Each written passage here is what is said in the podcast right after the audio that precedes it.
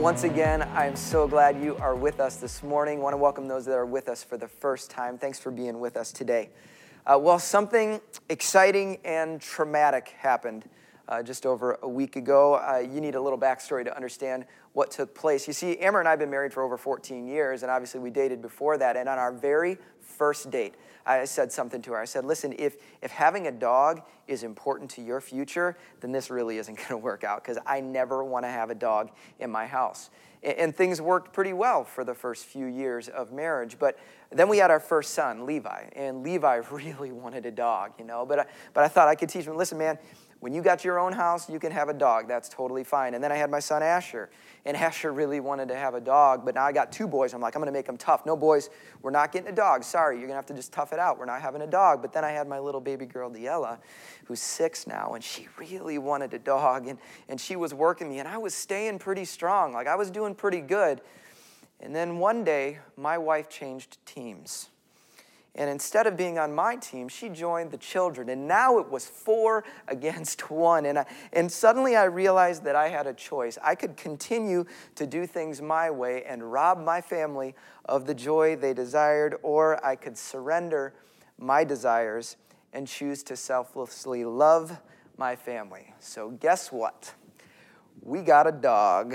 I'd like to introduce you to Millie Linz. She is a two pound Morkie. She's light enough I could chuck her across the room. I'm not going to, don't worry. Uh, but she is our cute little dog here that we have, and it's a good thing that she's cute. Uh, but why am I telling you this story? Well, first reason is because I expect that this dog is going to give me lots of sermon illustrations in the coming years, so I thought it would be good for you to get to know her. But the second reason is that I think this dog represents a choice I had in my life. And I think it symbolizes a choice that every single one of us have in our lives on a regular basis. You see, Paul is going to teach us in the passage we look at today, he's going to teach us a kingdom principle. And I think it's also a, a principle to kingdom relationships. And I think if we grab hold of the truth that he's going to speak to us today, I think it has the potential to transform our lives. It transforms our families. It'll transform our church. And ultimately, it could transform the world. I'm going to hand Millie back here. Awesome. She did well, didn't she? Well, if you've got your Bibles, uh, if you would turn with me to Philippians chapter 2, beginning in verse number 8. Philippians 2, beginning in verse number 8. As you're turning there, just a reminder we're in our Bible reading plan. And so if you haven't been uh, following along or if you kind of got off a little bit, no worries, no stress, no pressure. Uh, just jump back in right where we're at. We'll post that tomorrow. Uh, on our social media pages, but you can also join us on our YouVersion Bible app. We'd love for you to join in on that, okay? Uh, well, let's read our primary passage today, Philippians 2, verse 5. In your relationships with one another, have the same mindset as Christ Jesus, who, being in very nature God, did not consider equality with God something to be used to his own advantage. Rather, he made himself nothing by taking the very nature of a servant. Being made in human likeness and being found in appearance as a man, he humbled himself by becoming obedient to death even death on a cross. Jesus, we thank you so much that your word is alive and it wants to, to speak deep to us. And so, God, I'm asking that the truth that we read today, the truth that we talk about today, Father, you would dig it deep into our hearts. Lord, I can't convince anyone of this message, Father. You need to, to grip us with this. We pray that in your name. Amen.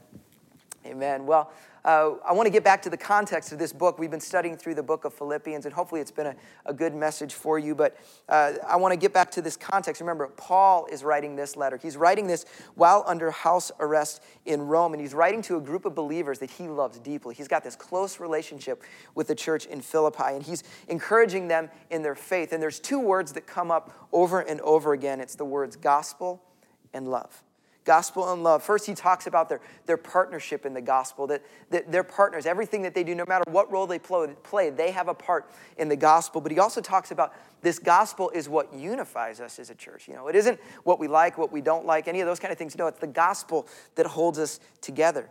But the other word is this love that, you know, at the beginning, he prays that we would grow in our love. And it's agape, this God like kind of love, a self giving type of love, a selfless kind of love. This is what he talks about. then two weeks ago, we got to the beginning of chapter number two. And if you remember, uh, Paul is writing because he desires that they would be one, that there would be unity in the church. And, and he's speaking to a local church, and he says, This is so important that you guys are unified. Because too often, we in the church, we just look like the world. We look like everybody else. We argue about the same things. Uh, we're fighting for our own rights. We're fighting for what we desire. And, and he's saying, listen, you can't live that way. But it's more than just the church. Remember, he talked about this, and, and I, I said this two weeks ago that if the gospel doesn't work in our homes, then why would it work in the world? If we're proclaiming the good news of Jesus, then it should look good in our own personal lives, in our marriages, in our families, in our homes. And I believe that this word that Paul has for us extends all the way to the home. Remember, he got really practical. In uh, verse 3 and 4 of chapter 2, he said this Do nothing out of selfish ambition or vain conceit, rather, in humility, value others above yourself. Remember, we said this? If you're going to love, what you have to do is allow other people's concerns to outrank your concerns. That's what it looks like. Now, if you tried to do that over the last couple of weeks, you tried to live that way, uh, my guess is you, you figured something else. It's really hard.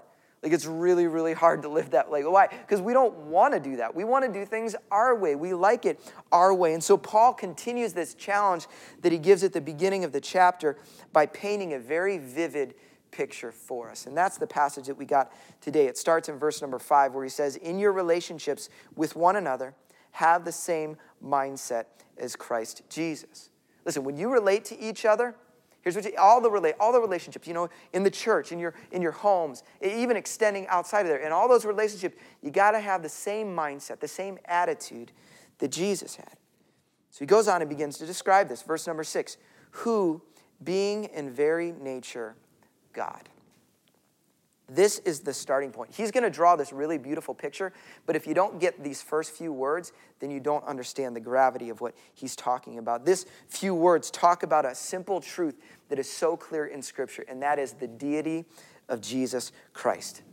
You know, so often when we think about Jesus and we praise Jesus, what are we thinking about? We're thinking about that 33 years here on earth, right? We're thinking about Jesus, you know, walking around doing the teaching, right? And he's, he's talking to the kids and he's so nice, right? And he's, he's you know, going out feeding 5,000 and ultimately giving his life on a cross. And, and this is the Jesus so often that we think about. And this is absolutely true. But that Jesus was an incarnation of the eternal Christ, right?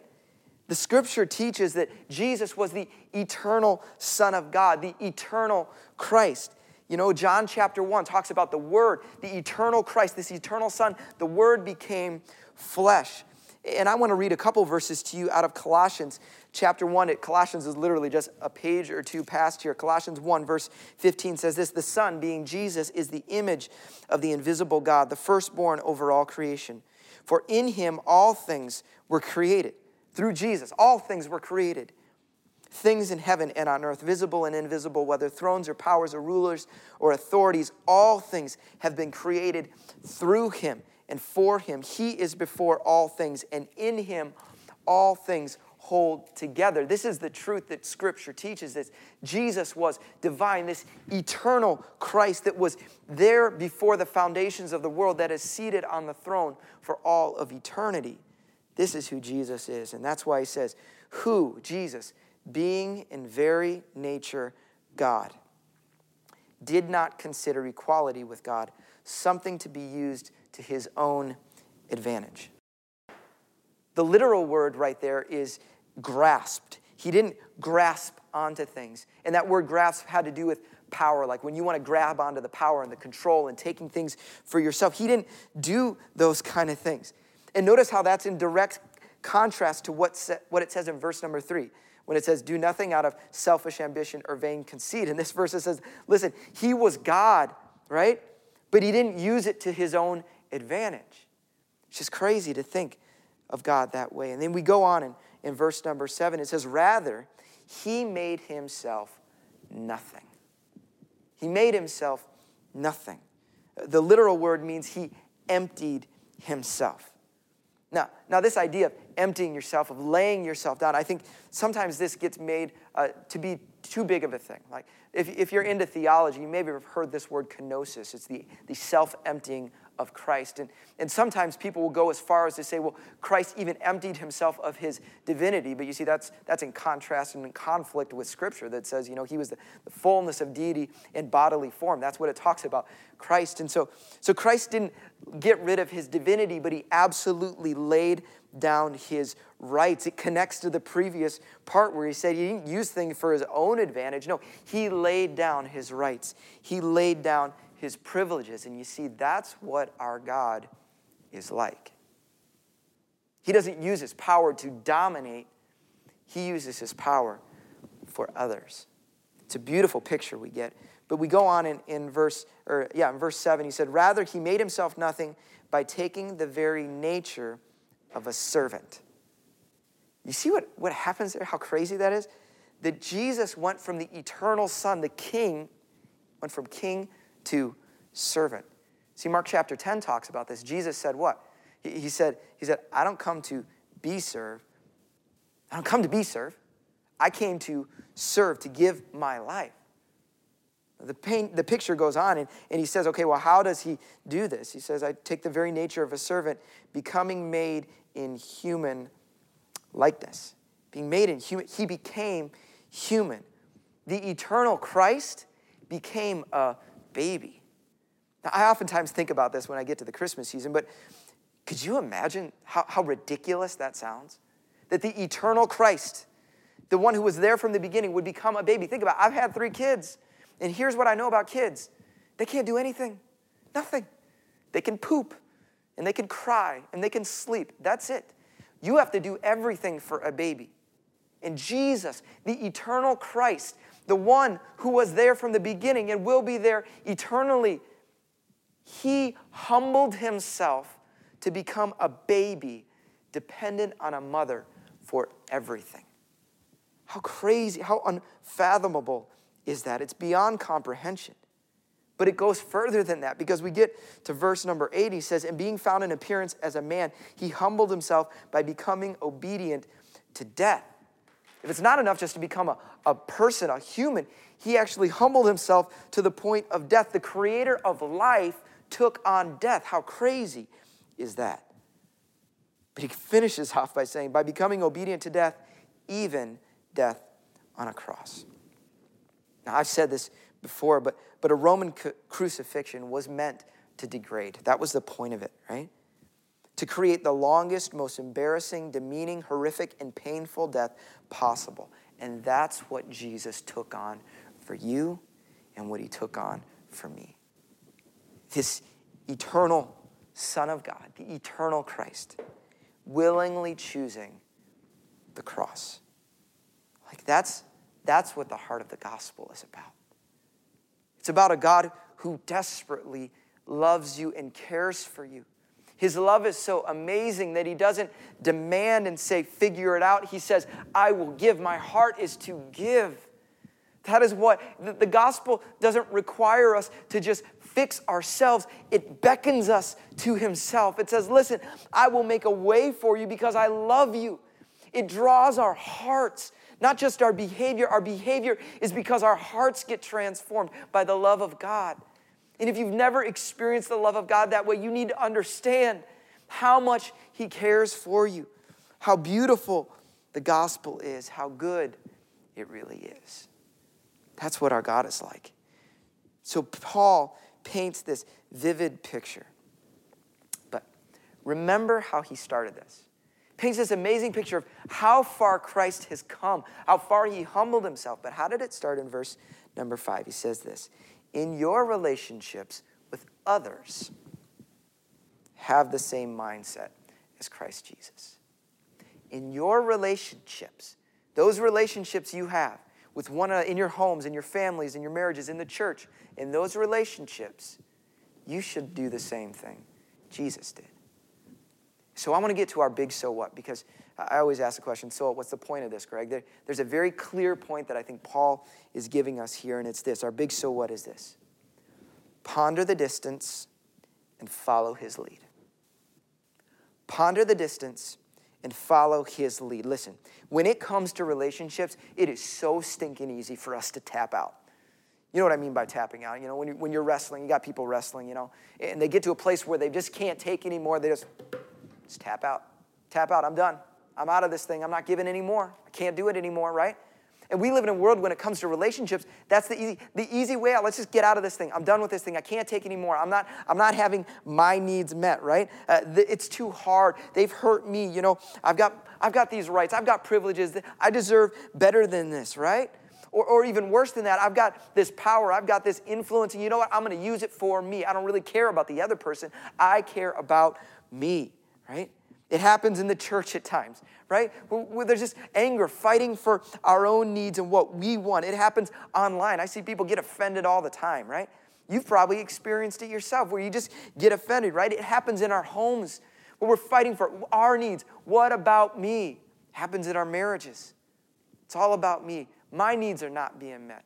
And it's really easy for me to point out all those problems, but here's the deal I struggle with the exact same thing. I want my needs to be met. I want it to be about me. You probably have the same feeling. See, Paul says this when it comes to those relationships, first, ponder the distance. Ponder the distance that Christ went to humble himself. Think about it. Think about it. This creator God, this eternal Christ, the eternal Son of God, hanging lifeless on a tree. Think about it. He did that for you, He did that for me. There's no amount of humbling that we could ever do that would even come close to what He has already done for us. Ponder that. Ponder the distance. Do you see that distance? Do you see how far He went for you? Ponder the distance. And then follow His lead. Do it. The thing that Jesus did, the mindset He had, do that. In your relationships, do that. Choose to be like Him. See, the next time you want to fight for your rights, don't. You might feel, oh, yeah, but I deserve it. I, am the right. I'm in the right place. I, I deserve this. I'm right. Give it up, because guess what? Jesus was always right. He didn't deserve it. He did not deserve the Christ, but he gave up, willingly gave up his rights for the sake of us. And he's calling us to follow his lead. The next time you feel offended, somebody offends you, maybe they, they, they, accuse you of something, or, or you feel like you deserve something, you don't deserve something, you've been offended by something, lay it down. You say, yeah, but yeah, but I, I deserve better than this. They shouldn't have done that. I'm offended by how they treated me, how they spoke to me. Yeah, yeah. Lay it down, because guess what? Jesus had every right to be offended. They lied to his face. They accused him of things he did not do. And what did he do? Did he respond? No, no, no. He humbled himself, he laid himself down. That's what he did. Why? For you and for me. The next time you, you want to use your power for you, you want to fight to get on top so you can dominate, so you can be in control, right? And we want to do that sometimes. That's the whole point of our country. Our country is all about how can I get into a position of dominance? Our political system is so often about that. I want to get in control so we can do things my way, right? That's what we want. But listen, the next time you are in that position, choose to use your power and influence for the other. See, that's what Jesus did. Being in the very nature God, He was God Himself. What does it say? He did not consider equality something to be used for His own advantage. Instead, He laid Himself down. This is what Christ did for us. See, the good news of the gospel is that we have a king, a king who laid himself down. But we, as followers of Christ, we're called to do the same thing, right?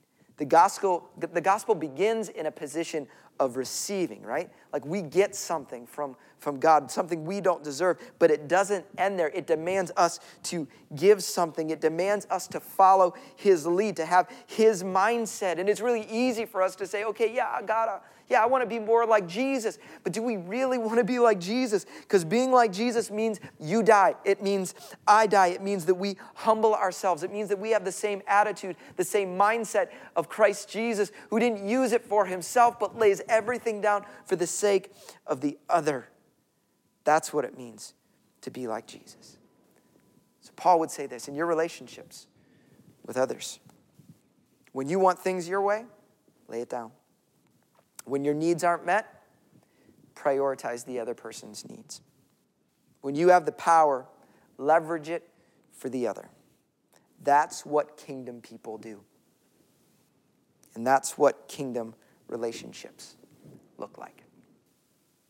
I want you to imagine with me just for a moment.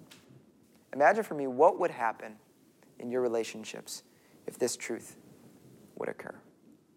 I want to think about a, a, marriage relationship. It's probably the easiest example of this. Imagine what a marriage would look like if you had two people fighting to serve one another, fighting to prioritize the other, not, not toggling to get on top, toggling to say, How can I humble myself for the sake of the other? Could you imagine what a marriage would look like if that's how both parties acted? Can you imagine how beautiful that would be? How, how much you would want to be a part of a marriage like that?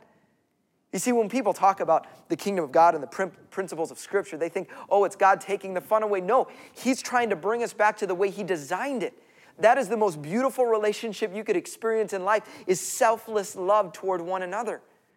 But imagine what it would look like in your homes. Imagine what it would look like in Zoe Church if every single one of us, rather than coming to the body saying, I need my needs to be met, I want my rights to be first and foremost. No, what if we all came and we said, Hey, I want to lay myself down?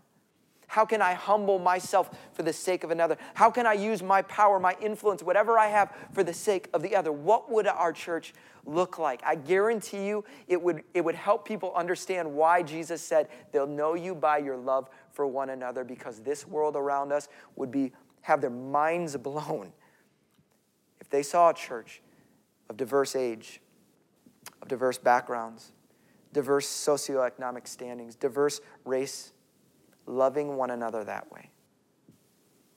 You don't find that anywhere else. That's what the kingdom of God is supposed to look like. In a moment, I'm going to give us a challenge. And I think it's a challenge every one of us should take hold of. It's maybe something you've never done before. And so I'm excited to give it to you. But before that, I want to give us an opportunity just to respond. Because it starts, all of this starts in a position of humility before God to say, God, I need to first and foremost receive your love, but then, God, I need to lay myself down for the sake of others. Would you pray with me? Father, we thank you that, that we don't serve a God who stands far off and expects us to just figure it out. No, you are a God who said, You loved so much that you gave. That is your character. You have a generous heart toward us. You give to, for us, you give to us. We're so grateful for that, God. God, we are just humbled of how far you came, the distance you traveled to meet us. And Father, we thank you for that, God. God, I pray the reality of that would just once again grow in our hearts, Lord, that we would expand our understanding of your goodness and your faithfulness, Lord. And God, as we see that, it would transform our hearts, it would change us, God, that, that we would respond out of our love for you, our love and affection for you. Because, God, we know sometimes the people that we're supposed to love and supposed to surrender to, they don't treat us well. Uh, we don't like the way they treat us, but God, we are not treating them, Father, based on how they've treated us. We are treating them based on how you have treated us, God. Help us to share your love. Help us to pour ourselves out for the sake of others, God. God, forgive us the times that we don't do that, the times that we still fight for ourselves. God, I pray that you would help us to look more and more like Jesus. And Lord, I pray for those who are watching right now who've maybe never responded to the good news of Jesus. They've never heard about a God that loved them that deeply. God, I pray that right now you would once again reveal your love to their heart, reveal your goodness to their hearts, Lord. I know you're calling some of them right now. And, and if that's you right now, I would encourage you to pray along a prayer like this God, we thank you for loving us. We thank you that you care for us. Thank you for sending your son for us. We admit that we are sinners. We admit that we need a Savior. And we, we surrender our lives to you and ask that you would forgive us of our sins. Help us to live for you, for your kingdom, for your glory. We give ourselves completely to you today. We pray that in the name of Jesus. Everybody said, Amen. Amen. Amen. If you if you made a decision, you want to pursue relationship with Jesus, I want to encourage you to do something for me. If you would just send me a message at faith at zchurch.org, faith at zchurch.org. I'd love to connect with you and help you on your journey of faith. But I want to leave a challenge for everyone. And I said this is something maybe you've never done before. Uh, there's probably verses that you've memorized before. John 3.16, a lot of us know that verse, or maybe another verse. But I'm going to challenge us all to memorize a passage of Scripture.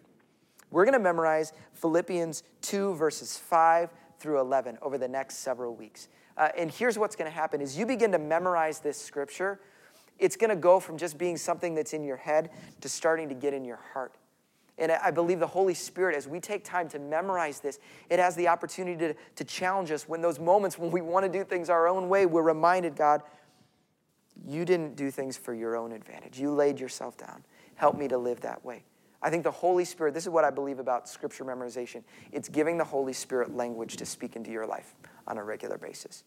And so here's the challenge for this week. I'm going to challenge everyone to mem- memorize two verses Philippians 2, verses 5 and 6. 2, 5, and 6. We're going to memorize that this week, okay? So take the time every day, just peck away at it. And I believe in the coming weeks, as we memorize this whole passage, God's going to do something in every single one of our hearts.